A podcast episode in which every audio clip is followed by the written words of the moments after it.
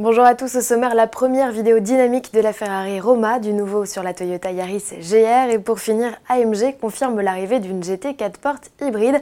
Avant cela, on parle de Peugeot et de sa 508 hybride vitaminée.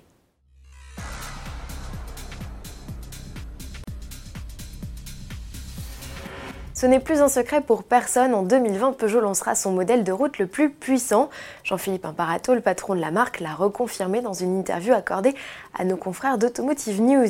Il est même allé plus loin dans les explications, puisqu'il a assuré que le carnet de commande de la 508 PSE pour Peugeot Sport Engineered ouvrirait en mars 2020, soit un an jour pour jour après les débuts du chocard au Salon de l'Automobile de Genève.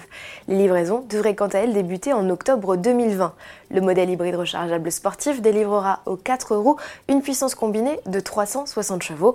Pour mémoire, il existe déjà une version hybride rechargeable de la berline avec 225 chevaux sous le capot. Elle est proposée depuis le mois de juin au tarif de 44 550 euros. En parlant d'hybride, AMG ne s'en cache plus non plus. Dans quelques semaines, le sorcier d'Affalterbach déclinera la Mercedes GT4 Porte en version hybride. Le modèle a fait sa première apparition au terme d'un clip où le préparateur remercie ses équipes pour le travail accompli. On y voit donc la berline partir en trombe avec pour seule bande-son le sifflement caractéristique des modèles électriques.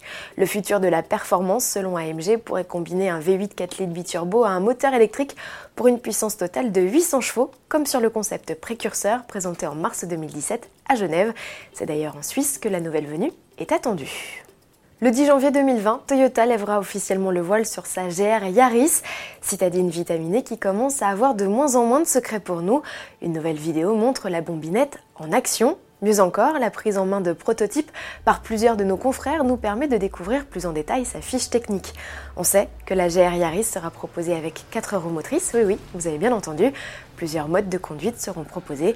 Sous le capot, on trouvera un 3 cylindres 1,6 litre turbo de 250 chevaux.